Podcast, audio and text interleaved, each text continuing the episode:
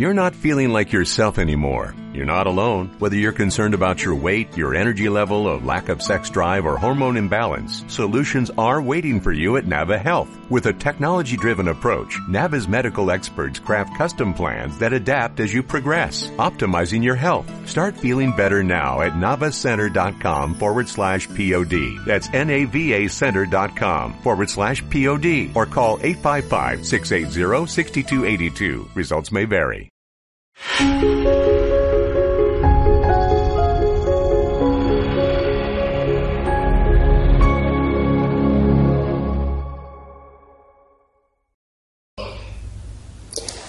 La sesión de hoy vamos a hablar de un tema que a mí me ha estado interesando en los últimos años, los conversos.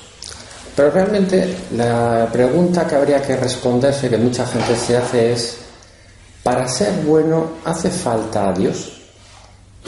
Hoy en día parece que la respuesta a esta pregunta es más bien que no hace falta Dios. Sin embargo, cuando uno ve la historia de los conversos y lo que ellos han contado de su propia experiencia, se da cuenta de que estas personas han sido unos inconformistas, han tenido una trayectoria y han tenido que cambiar.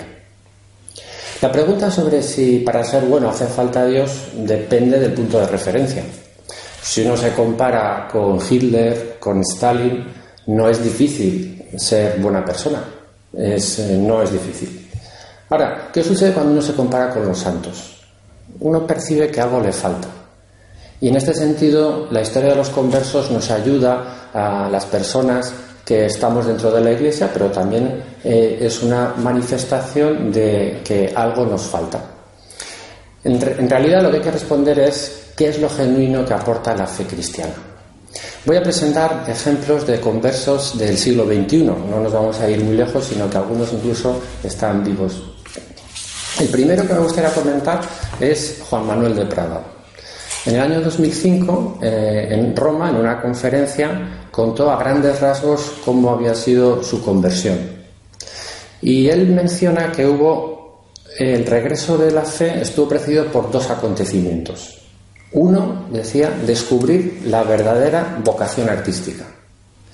Y la otra, decía, la hostilidad machacona hacia la Iglesia, que percibía en muchos ámbitos intelectuales. El primer acontecimiento es experimentar la capacidad creativa, la capacidad de poder transmitir algo nuevo, de poder crear algo nuevo y además de estar agradecido por ese don que uno comparte con los demás. En el segundo caso, tenía como tres etapas. Dice: primero surgió en mí un talante polemista frente a las calumnias que se decían contra el catolicismo. Él se daba cuenta que todos los intelectuales estaban de acuerdo en una cosa. Podían discrepar en planteamientos, en enfoques, pero estaban de acuerdo en que atacaban a la Iglesia católica. Y él se pone un poquito defensor de aquello. En el segundo, se daba cuenta de que esa impertinencia que él tenía devino en curiosidad. Y luego ese interés, dice, en pleno disfrute de un inabarcable legado cultural y espiritual que él afirmó me ha hecho más libre como escritor y como individuo. El segundo ejemplo que me gustaría comentar es de una política española que se llama Mercedes Aroz. Una mujer divorciada con dos hijos y fue cofundadora del Partido Socialista de Cataluña. Durante 21 años fue parlamentaria socialista en España y antes de fundar el partido fue militante de la Liga Comunista Revolucionaria. En noviembre del 2007 dejó el escaño de senadora que tenía por el Partido Socialista. Y sacó un comunicado que afirmaba que en conciencia no he podido ayudar a aprobar las leyes de regulación de la unión homosexual y también las de investigación con embriones. ¿Cómo ha llegado esta mujer que tiene un pasado que nadie podría haber profetizado que se iba a dar un paso semejante? Pues todo empezó porque gracias a Juan Pablo II, ella afirma que en buena medida se debe a Juan Pablo II y también a su hijo. Su hijo vivía en una comuna y estaba pasando por unos problemas y se puso en contacto con una orden que se llama Hermanitos del Cordero. Y con esta orden, su hijo fue a Roma en el año 2000 a la Jornada Mundial de la Juventud. Yo no tuve la suerte de estar en esa jornada, he estado en otras, pero esa, por las imágenes, debió de ser realmente muy impresionante. 2 millones de jóvenes en Roma. Decía Juan Pablo II que Roma se volvió joven. Claro, el hijo de esta señora había acudido ahí. Ese mismo año, una militante socialista comentó con ella la fuerza que tenía Juan Pablo II. Y ella se dio cuenta que el poder de convocatoria del pontífice no tenía nada que ver con el poder de convocatoria que tenían las instituciones políticas. Y eso fue como un primer aviso. Ella cuenta en un congreso que dio, en el que participó en el año 2008, que a finales del 2000 recibí la llamada. Bueno, Mercedes, ya está bien, cuenta ella. Y dice, yo no recordaba ni el Padre Nuestro.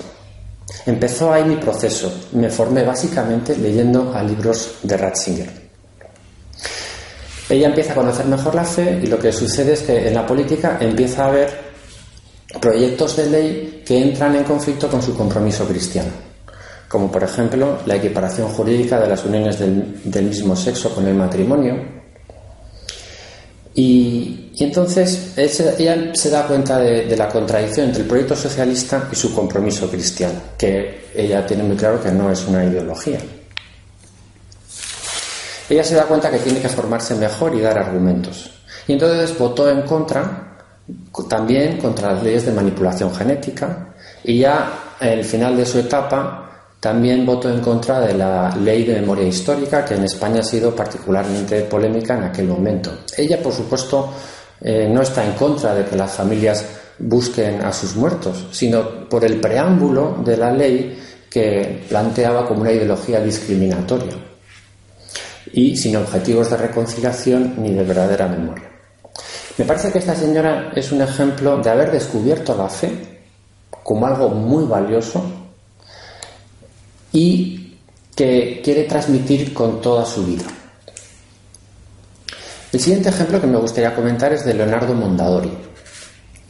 Es un italiano que fue presidente del grupo editorial Mondadori. Es uno de los grupos editoriales en Italia más fuertes. Pero además, este es un hombre muy culto, un conocido dandy y además un poderoso mecenas.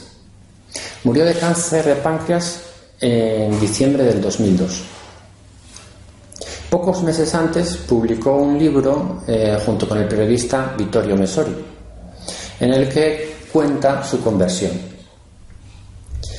En una entrevista le dice, habría un día una cara a un lugar. Y entonces, efectivamente, había una persona que era Pipo Corigliano, que era responsable de las relaciones públicas del Opus Dei, y en esa entrevista que tuvo lugar en el año 92, a Leonardo Mondadori no le interesaba nada los temas de la Iglesia. Pero él se da cuenta que su vida está vacía. Le empiezan a faltar respuestas. Él dice, cargaba ya sobre mis espaldas 2 divorcios, 3 hijos de 2 mujeres distintas. Además, él se da cuenta que las amistades de su entorno son amistades bastante huecas. Son gente que si te va bien están contigo, pero en el momento en que empieza uno, la estrella de uno empieza a declinar, pues también te dejan solo. La amistad con este hombre empieza a ayudarle a volver a los sacramentos. Le presenta a un sacerdote. Él habla de dirección espiritual. Se decide en un momento dado a vivir la castidad y la continencia. Y entonces se da cuenta que la fuente de su certeza no está tanto en las razones, en la apologética que él dice, sino en la alegría que él está experimentando. Refleja esto muy bien cuando se encuentra con su primera mujer. Su primera mujer lo encuentra muy contento, muy alegre. Y le dice, ¿qué te pasa, Leonardo? ¿Te has hecho un lifting? Y él dice, pues sí, me he hecho un lifting del alma. Y entonces ya le empieza a explicar todo su proceso. Esto además tuvo también su consecuencia, porque su mujer también estaba enferma, su primera mujer, que era la legítima, y tuvo la suerte de poder hablar con ella cuando ella ya estaba en la cama, muy mal, a punto de morirse, y de poder reconciliarse ambos, entre los dos. Pero Mondadori, que también cuando le diagnostican el cáncer de páncreas se da cuenta que le queda poco tiempo, aprovechó las oportunidades que le surgían para dar a conocer su vivencia. Y su vivencia fundamental no era tanto las razones que podía dar, como la alegría de haber encontrado a Jesucristo y de haber vuelto a los sacramentos. El cuarto personaje que me gustaría comentar es un francés llamado Frédéric Tim Guénard. Este sí que está vivo, actualmente vive cerca de Lourdes, y también tiene una historia personal que nadie auguraría que terminaría acogiendo a minusválidos al lado del santuario de la Virgen de Lourdes. Él es un boxeador y tuvo una infancia muy dura, de malos tratos con su padre, y estuvo en varios correccionales. Se crió en barrios marginales de París y frecuentando barrios pues nada recomendables para un chaval de 15 o 16 años. Cuando tenía 15 años, una juez le preguntó: bueno, joven, ¿qué quiere? Y tras varias respuestas, él dijo con sinceridad lo que realmente quería: yo lo que quiero es matar a mi padre. Es uno de los sueños que mantienen vivo. Estoy en esta situación desastrosa por su culpa. Tiene que pagar los platos rotos, y las piernas rotas, y la nariz rota, y el oído reventado, y todo el amor perdido. Antes he mencionado que Tim Guénard era boxeador. Cuando le acorralaban contra las cuerdas, el contrincante, él se acordaba de su padre, y eso le daba empuje para responder y dar la vuelta al combate de boxeo. Pues bien, este hombre, que coincidió en una escuela de albañilería con Jean Magui, este es un hombre que le dejó totalmente desconcertado. Era un hombre que era capaz de hacer cosas por los demás de modo gratuito, y esto a Tim le sorprendió muchísimo. Él se burlaba de él, sin embargo se daba cuenta que era auténtico. A lo mejor no compartía su modo de actuar de Jean Marie, porque estaba ayudando en un hogar de discapacitados, pero él se daba cuenta de que era auténtico. Y como era auténtico, se aproximó a él, y Jean Marie le llevó a este hogar de minusválidos. Ahí estuvo frecuentando un año y medio, en contacto directo con minusválidos. Y hay uno especialmente que le dejó muy tocado. Se llamaba Frédéric.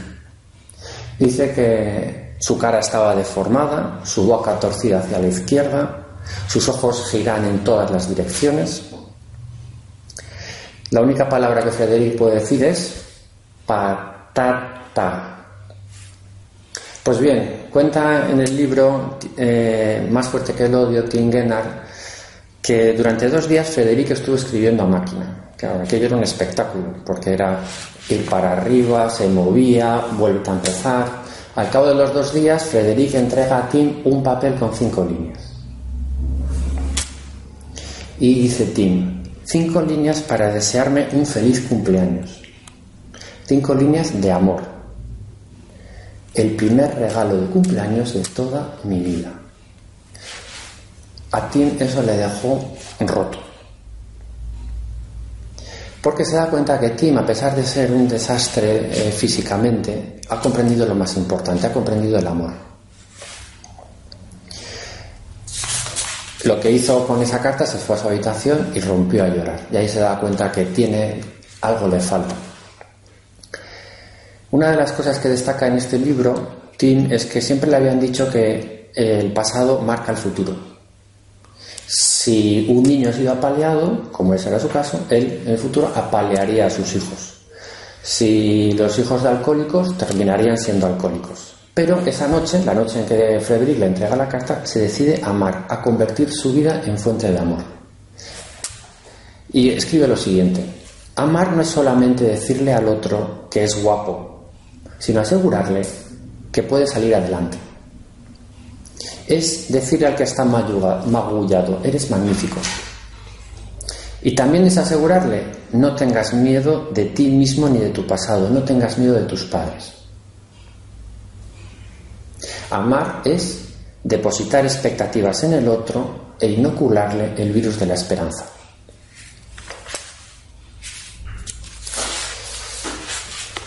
Y el quinto personaje que me gustaría comentar se llama Youssef Fadelle y tiene un libro que cuenta su conversión. Él es iraquí de una familia noble musulmana. Coincide haciendo el servicio militar en la misma habitación con un cristiano. Y este Youssef se decide a convertir a este cristiano, convertirle a rescatarle, por así decir, de las garras del cristianismo para que vuelva a practicar la religión del Corán. Este cristiano acepta, pero le lanza un reto. Le pregunta: ¿tú te has leído el Corán? Y dice: hombre, yo lo leo todos los viernes en la mezquita, y es verdad, ahí lo rezaban. Pero este compañero le dice: sí, pero ¿lo has leído entendiendo lo que dicen? ¿Lo has leído de modo crítico? Y esto fue un reto que a este hombre, a Youssef Fadelle, se dio cuenta de que el Corán enseñaba cosas muy buenas, pero había otras cosas que no estaban claras. Y empieza a hacerse preguntas.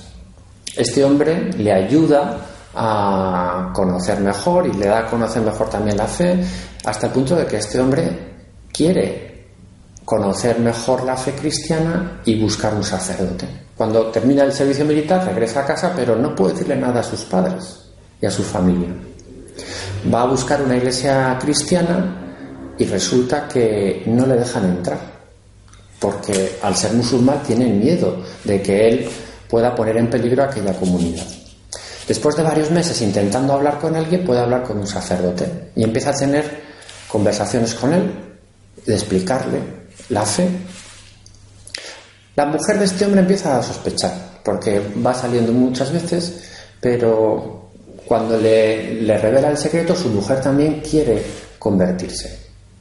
El problema vino cuando sus padres se enteraron.